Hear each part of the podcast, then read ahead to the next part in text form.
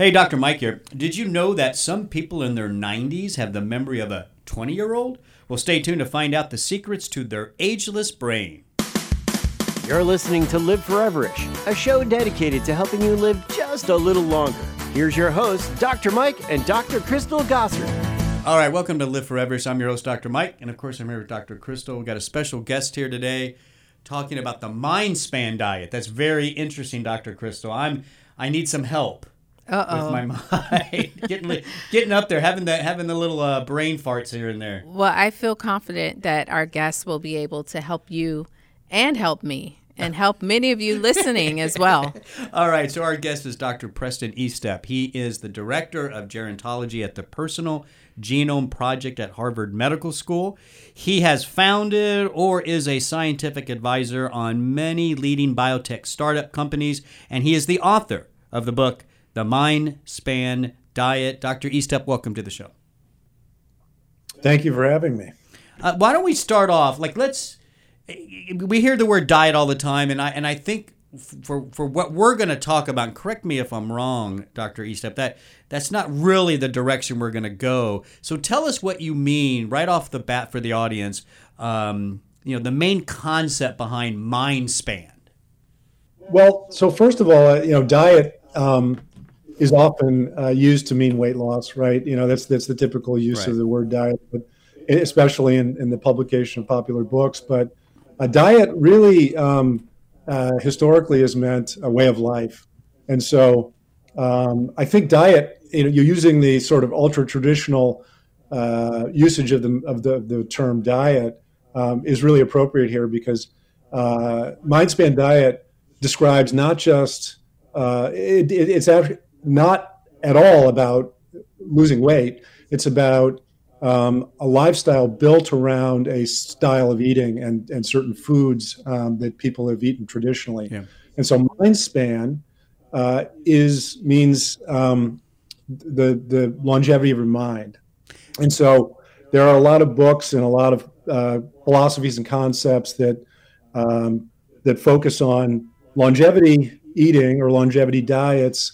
But one of the things that I was dissatisfied with when I when I read those books and when I considered these different philosophies is that they didn't consider how well your mind performed, how how engaged you were, how your how well your memory worked over that uh, duration of your lifespan. So um, so I created this this concept called mind span to uh, to extend this concept of lifespan because I thought that lifespan was not really the important uh, goal that all of us are trying to achieve. We're trying to achieve mind span, which means long lifespan of the high performance mind. Yeah, so tell us about the typical mind span. Like when when you were looking at the research even with the longevity studies and seeing people who live longer, maybe their their minds weren't keeping up with those years. Um, what would you say? w- Would you characterize as the typical mind span? And and then the next thing would be, you know, how many healthy years could we potentially add on? When and when I say healthy years, healthy mind years, could we potentially add on? So let's start with uh, with overall longevity uh, or, or, or lifespan. So or, or life expectancy, which is a typical measure of, of you know h- how uh, public health agencies sort of measure um, how well people live, how, how long they live. So global life expectancy at birth for women is is longer than men. Uh, it's about 75 years globally and about 70 for men. Um, unfortunately, COVID is going to uh, reduce that for uh, many developed countries for the first time in their histories. But um, for for women in the U.S. Uh, pre-COVID, uh, life expectancy was 81 years for men, 77. So about a four or five year difference. Um, but there's a there, there's again going back to this concept of mind span versus lifespan. Uh, in the U.S. and many uh, developed countries, especially uh, northern Western European countries, there's a very high burden of of dementia, of Alzheimer's disease and other dementias, that reduces the functional lifespan or reduces the mind span. So if you compare the uh, the longevity of the Japanese, um, who are the the longevity leaders of the world, women live about uh, 87 years, men about 81. So there's about six six plus year difference, probably mainly due to heavier smoking by males. But they have a very low burden of Alzheimer's disease and other dementias. So uh, it's uh, not only do they live uh, several years longer, but they uh, are more cognitively intact. Their memories function much better in older age. So the overall difference between uh, the typical Japanese and the typical, uh, or just historically at least, the typical Japanese and the, the typical American is that uh, you get about a decade of difference, not only in lifespan, but in cognitive performance. Wow. I wasn't expecting that many years for you to, to tell us that because it just seems like, um, you know, even when you are doing the right things, you're following a healthy, healthy lifespan. A lot of times, the, I guess, the genetics start kind of coming into play and and so would you say that what you're what you're doing with the mind span diet or this approach is it combating genetics or you know what are you seeing as some of the underlying mechanisms related to the increased mind span so we know that genetics plays a role um, my my background is in genetics. I'm a, I'm a geneticist, genome scientist. Uh, my PhD is in genetics, and so I I actually came at this problem from the perspective of, of genetics. But I found uh, in my research and and and uh, I read a lot of um, very high quality research that suggested that genetics actually plays a minority role in uh, in overall longevity and mind span. And some of the most convincing evidence we have of that is um, is studies in which people move from one country to another and they adopt local customs, local lifestyle, local diets. And so typically, when a Japanese person moves out of Japan, uh, they bring their their traditional lifestyle and diets with them. So the first generation eats very similarly to the way that people eat in Japan, and their mind spans, their longevity doesn't change much. But their children and their grandchildren, uh, they typically start to have more of the lifespan and mind span of the local community in which they to which they moved. So, for example, Japanese who move to Hawaii, they start to acquire a lifespan and mind span, or you know, dementia rates uh, that are more typical for Hawaii. So we know that um, you know lifestyle environmental factors like lifestyle and diet are more important than genetics and so it, it's also true that people who move to japan and adopt you know japanese lifestyles and, and diets start to have extended longevity and greater mind span and the same is also true of the mediterranean people who move to or from the mediterranean you're, they're, they're, if they move to the mediterranean then their their mind spans or lifespans increase and uh, if they move out, they generally decrease. So we know that uh, genetics is not a dominant factor. Yeah. I was just going to say that it only takes about a generation for people to, to for McDonald's to start winning over the kids and the grandkids. That seems about that seems about right. I want to talk a little bit about some of the typical foods that we should be eating more for for a longer mind span, and and but then but then I I also want you to address how do we get the standard American to move from the standard American diet to something that's going to increase mind span because that at the end of the day as a clinician Dr. Estep that's what I'm faced with all the all of this is great it's great research it makes sense but at the end of the day how do we get people to incorporate all this in their daily lives uh, well, there's, that's, that's a very complex question. Um, you know, it's uh, there are there are governmental measures, there are public health measures, and some some in some countries, those kinds of measures are very effective. In the U.S., they're not very effective. Unfortunately, people uh, have a um, a diversity of, of, of, views and, and, and habits that uh, differ substantially from governmental regulations or, or, or, or recommendations. And so, um, uh, you know, there's not a lot we can do. But one of the things that we can do is that we can address the foods directly.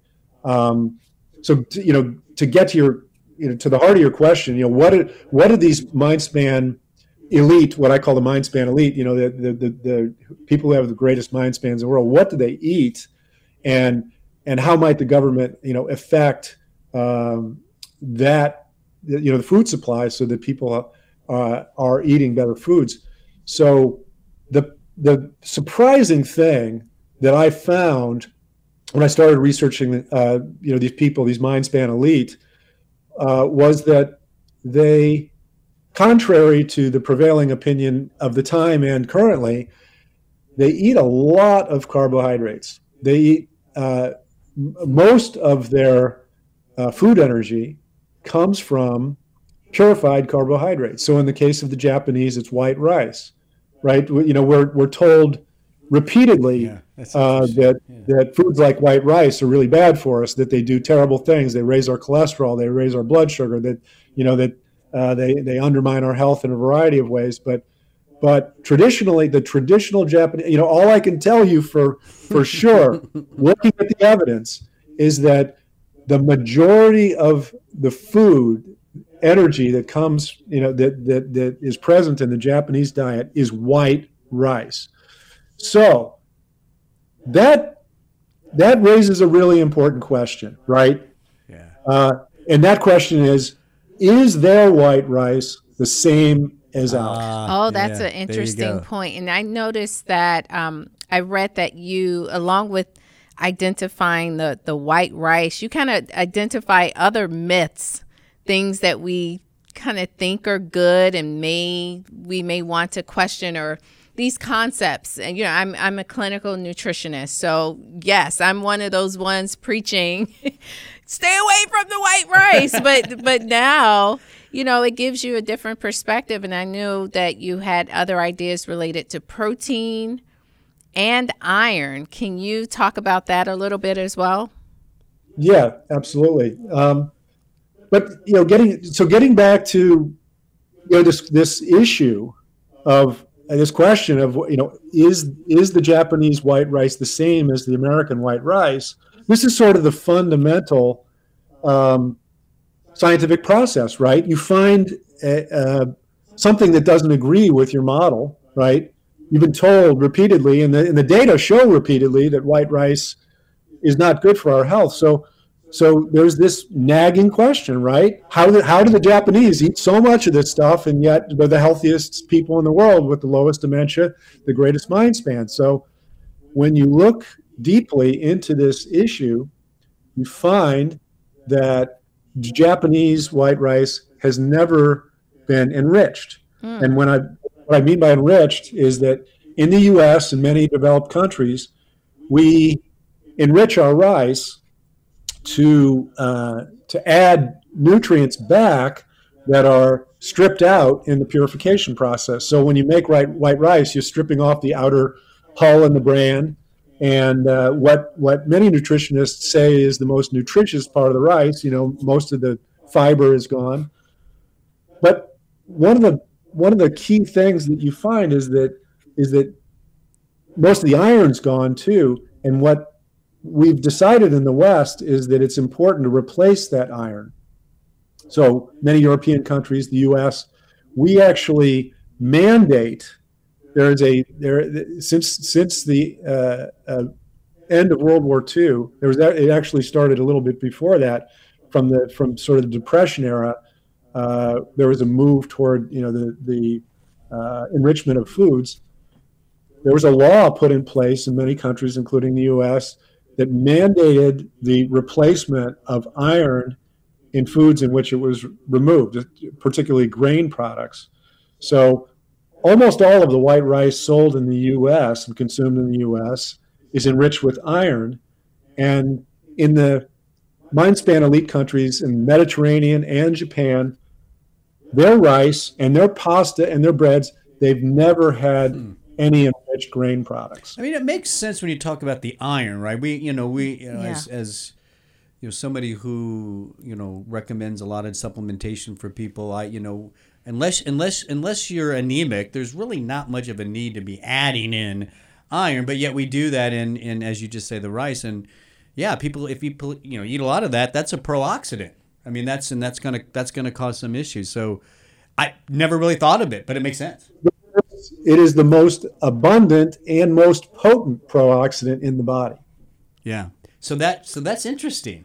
So what so what so okay okay now we gotta okay from a government level like we were just talking about how do we make that change? I mean that that's something taking away additives and stuff I think is very difficult to do. So do uh, we just so far, get a bunch of rice from Japan? I know. I I uh, I buy non-enriched rice. I buy it. I I, I buy both. Um, uh, I, I, buy Asian rice, you know, J- J- Japanese and Korean, and I also buy um, uh, Indian Pakistani rice, you know, okay. basmati rice.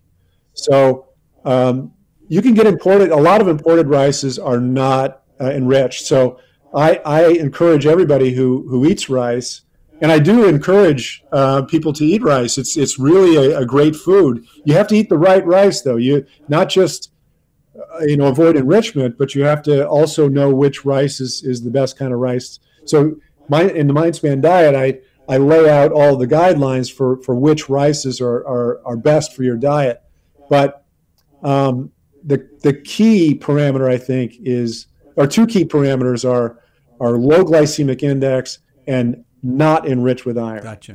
Now, what are other core eating principles of the Mindspan diet? Uh, so, getting back to your question about protein, uh, one of the surprising things that uh, I found about protein, it's actually not too surprising given if if you are educated in the calorie restriction literature, uh, but you know, more typically, a you know, a, a, uh, a more common dietary recommendation is to have a, a high protein diet. That helps with weight loss. But the fact is that people of the Mindspan elite have a, a very low protein diet. And not only do they have a, a low protein diet, but there's a very big difference between animal sources of protein and plant mm-hmm. protein. Mm. Yeah. And in the in the calorie restriction research community, it's very well known that there are certain amino acids that are much more abundant in in animal proteins that actually uh, are are have been implicated in accelerated aging. So, if you uh, you can you can actually recapitulate a calorie restricted diet by simply restricting certain individual amino acids that are very abundant in animal protein foods, like like you know red meat. Wow. So all right, so we have the the rice. so I got to cha- I got to change a lot here. Some discoveries here. Yes, I'm trying to kind of put it all together. So the, you know, rethinking rice, well, rethinking carbohydrates. I think is is what I'm hearing, especially right. the enriched versions kind of rethinking protein and focusing more in on on plant based sources of protein. Is that what I'm hearing? Versus That's animal based. Really, you, you got to be really careful these days because one of the things that's happened in the last few years is that uh, is that plant based foods have started to become hyper enriched with iron. Um, it's it's actually, you know, it's actually a long tradition of hyper enriching plant based foods with iron. You know, starting with breakfast cereals. Bre- most breakfast cereals that you see are, are enriched with iron. Right. Some of them give you like a hundred percent of your daily value of iron in a single serving. So avoid those at all costs. But one of the things that that concerns me now is this this uh, plant based uh, meat replacement mm-hmm. movement uh, with Impossible Foods and and Beyond uh, meats. The reason that those plant based meats taste like beef is because they're hyper enriched with iron. Mm-hmm. So we've got to be careful Yes. with those as well. Our guest is Dr. Preston Estep. He's the author of the Mind Step Diet. You know, and to just to kind of summarize for the audience, uh, Dr. Estep, what would you like for them to know ultimately about what you're doing, what your focus is here, uh, in the, in in the Mind Spanned lifestyle? So my my primary focus is longevity of the mind. Uh, it- people people want to live long, right? It's a really important goal for most of us, but we don't want to live into uh, years of uh, dementia. We don't want to lose our faculties, our, our memories, because uh, those aren't quality years, right? Those th- th- then we're you know we're essentially not truly alive. So to achieve that, I think it's important to know the diet has been shown to be the number one most important variable, and that iron is probably the single most important variable within the diet. And if you get too much iron, uh, you're you're uh, you're overloading with the most abundant and potent pro-oxidant in the body. Yeah. And so that kills not just you know your cells in, in your vasculature and and, and uh, you know your your other uh, tissues, but it also in your brain. So you have to be very very careful with your iron intake. But but it's also really important to understand that there is no one size fits all, Mhm. right? Some people are some people are iron deficient, and they actually need uh, a fairly high iron diet. So the first step in really, uh, you know, creating a precision medicine uh, solution for yourself is to measure your body iron stores, to know how much iron is in your body, to decide what your diet should be and whether or not you should supplement. Yeah. And so the, the way you do that, there, there are a few different tests that you can take, but unfortunately, they're not the typical tests that most physicians give you at your annual physical. So you have to actually know which test to take and know how to interpret those numbers to know whether or not you should be on a lower or higher iron diet. Gotcha. And that would be the ferritin and, and the transferrin. Is that what you're referring to? That's right. Okay. Dr. Estep, where can uh, any audience member go and purchase your book? Where is it available?